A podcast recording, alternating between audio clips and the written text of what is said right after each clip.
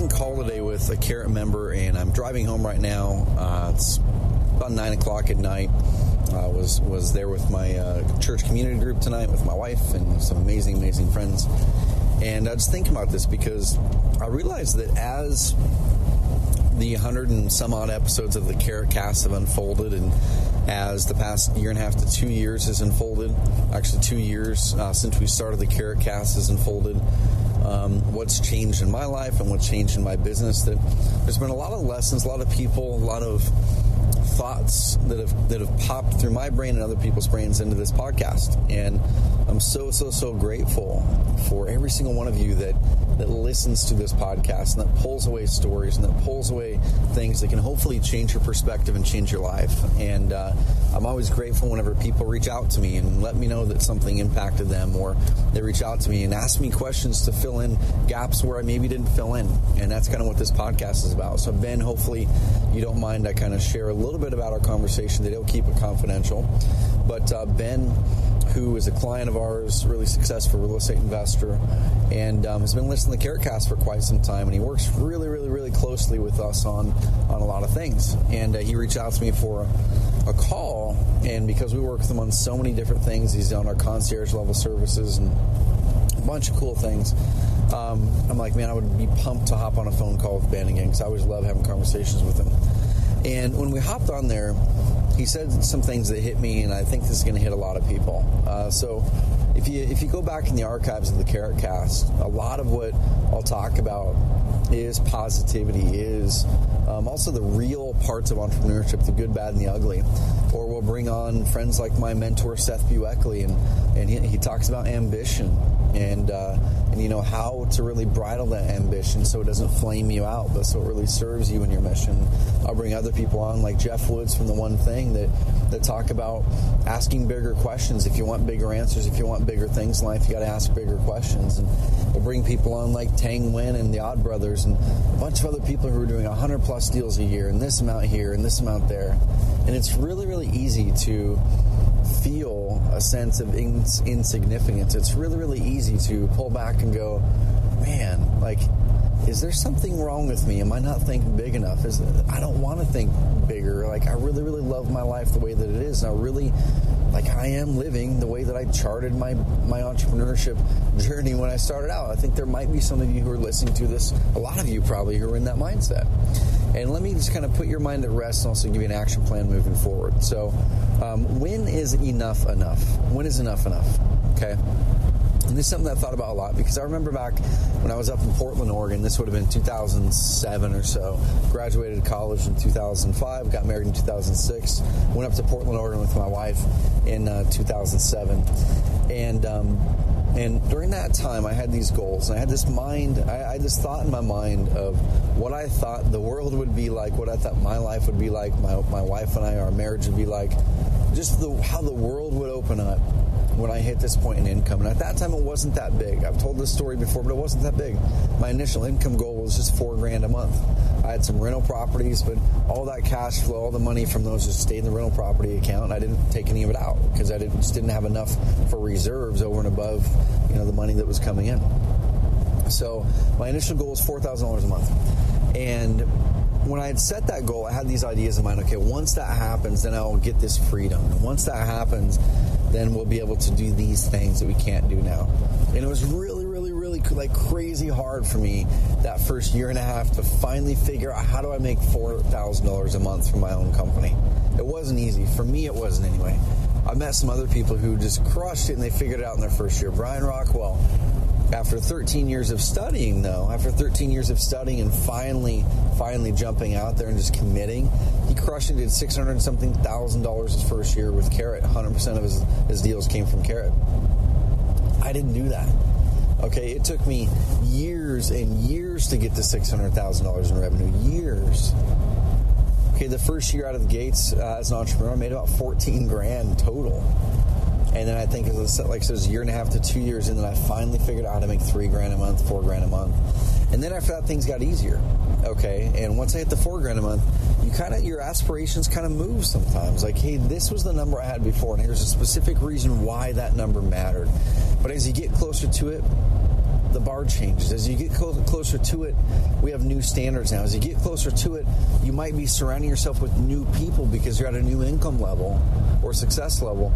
And now those people are operating some parts of their life at a higher level than you. And you're like, oh my gosh, maybe I need to be shooting higher. I need to be thinking bigger. And I think it's not a cancer, but it's a disease. It's a disease within entrepreneurs, within ambitious people, that we set out for an outcome, and then once we get it, it's not good enough. We set out for a result, and once we get it, it's not good enough. We set out for something that we really truly feel is going to add freedom, it's going to add flexibility, it's going to unlock those, it's going to add finances and really unlock the financial part of your life, and hopefully someday you can make a big impact as well. You finally reach those things that are going to fully enable that, and now it's not good enough. So when is enough enough? When is good enough good enough? And I think that answer is different for everybody. And I don't want anyone listening to this Carrot Cast to ever feel guilty for being at a phase in your life or being at just having certain goals that are your goals. These are your goals. It's your life. You've got your own unique background that others don't have.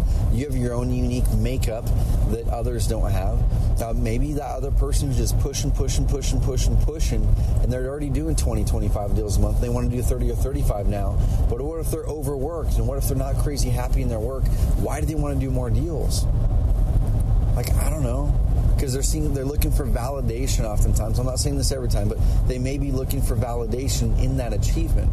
They may be looking for validation in, can I reach this level? They may be looking for validation for those around them, or they're wanting to up level the people that they can consider themselves being in that stratus. And there's nothing wrong with that, but it could be dangerous if we continue to push and continue to go, okay, I reached that goal. I thought I would reach this. I thought I'd have this happiness. But now, you know what? I just don't feel it. But maybe if I do more. Maybe if I do more deals. Maybe if I do this. Maybe if I push this harder. Maybe if I work more. Then that happiness. Then that fulfillment.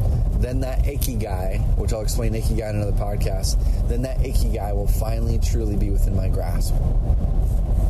And I can tell you from experience that that's not true, and that's not the way that I suggest to tackle life. And now, and this is one thing I'm actually talking about this as I go through my own journey with it. Right? It's hard sometimes to go, well, shoot, you know, we've blown past any goals we ever thought we would have, we would ever go for at Carrot. My original goals were like, maybe we can get to 500 or 1,000 clients, and we can really, really help a lot of people. And then at the end of the day, we blew past that. We're thousands and thousands and thousands of active clients now. By far the most impactful company in our industry doing what we do. But that wasn't because of the income. The income has been the result, and it's fun. It's awesome having that extra income. But it's because our goals and our mission was bigger. So this is what I want to throw at you. When is enough enough? Enough is enough when you truly feel at your core that the work you're getting up to do every single day not only fires you up, it lights you up, it adds life to you, it gives you energy, and it gives you purpose, and it helps you fulfill that greater purpose and mission within you. If your work or business ever stops becoming that, and it becomes more of a chasing numbers, chasing income, chasing, comparing with the Joneses game, then I can guarantee you it's going to be diminishing returns. It's going to be diminishing happiness returns. Every hour you put into it now is gonna give you back less happiness and fulfillment. And I think at that point you can have the full. I want to give you the full permission to pull back and go, okay, this is what I'd gone for so many years. I'd reached this. This is awesome. Let me just enjoy this. Let me enjoy the freedom that I have the luxury of having now because I was able to build this. Let me enjoy the flexibility that I am having now because I was able to build this. Let me finally enjoy and lock in and stabilize the finances that I'm finally lucky enough to have. Now, maybe there's some things I can do to further stabilize those finances. Maybe there's some things that I can do to further grow them even, but with less of my time. But at this point, you might be in that mindset of, you know what? I'm not looking to grow by 10, 20, 30, 40, 100, or 200%. I just want to make sure it's what is here is protected, and that I can have that freedom and flexibility and make the impact and not have to worry, are my finances going to go away? Not have to worry, is everything that I've built going to disappear or go backwards because I'm paranoid? And I think that's very, very easy for entrepreneurs to be paranoid. Paranoia, I think, is a very, very common thing for high-achieving people, because you start to go down that route of achievement. You start to go down that route of goals. You reach certain things that you work so hard for. I'm just pulling up to my house here. You reach certain things that you work so hard for, and now you don't want them to go away. You don't want them to disappear. And I think that's normal. So how do you deal with this? What I'd like you to do is this, okay? Write down those initial goals that you had set when you first became an entrepreneur. Write down those initial dreams, those aspirations that if I can finally reach this in my life, then X will happen. Then I will feel X. Then this is how life will be. If then. Because oftentimes way back then, that's the way we think about life and achievement. If I can reach this, if I can hit this income level, if I can get in shape, I can finally find the guy or the gal. If I can do this, I can finally blah, blah, blah, blah, blah, whatever it is. If then. Write down your if thens. What were your if thens years ago before you started to be an entrepreneur? To remind yourself that that was your initial success point. And now look at where you are right now. Write that down. Write down where you are right now with those if thens. Did you pass them? Did you celebrate them? Are they still valid? Like, would those things that you dreamt of years ago, would those still give you what you were hoping? Would those still give you freedom? Would those still give you flexibility? Will they still give you fulfillment in that time to spend doing things that you love to do? If so, I would seriously look at the potential of adjusting your business, either down or hiring people to run lots of it so you can regain more of your time, or getting a business partner to do something over here, whatever it is. I would definitely seriously consider going, okay, maybe I should just live in that moment, live in that those success goals, those success points I had set years ago, and finally enjoy life, finally enjoy this entrepreneurship thing. Or you need to look at the other side of it and go, okay, yes, those were amazing, and I could totally do that. But you know what? I have greater perspective now that I've had a chance to dig in. I have greater perspective now for the impact I can truly make with this vehicle of entrepreneurship. And if you're there, like I am right now, where I blew past those income goals, and I could totally have all the freedom I want to have right now, guys. I totally could. But when you want to make a big impact, you have to trade freedom in some way, shape, or form for impact. You have to trade freedom for greater impact. If you want to make a great impact, there has to be some sort of trade in freedom.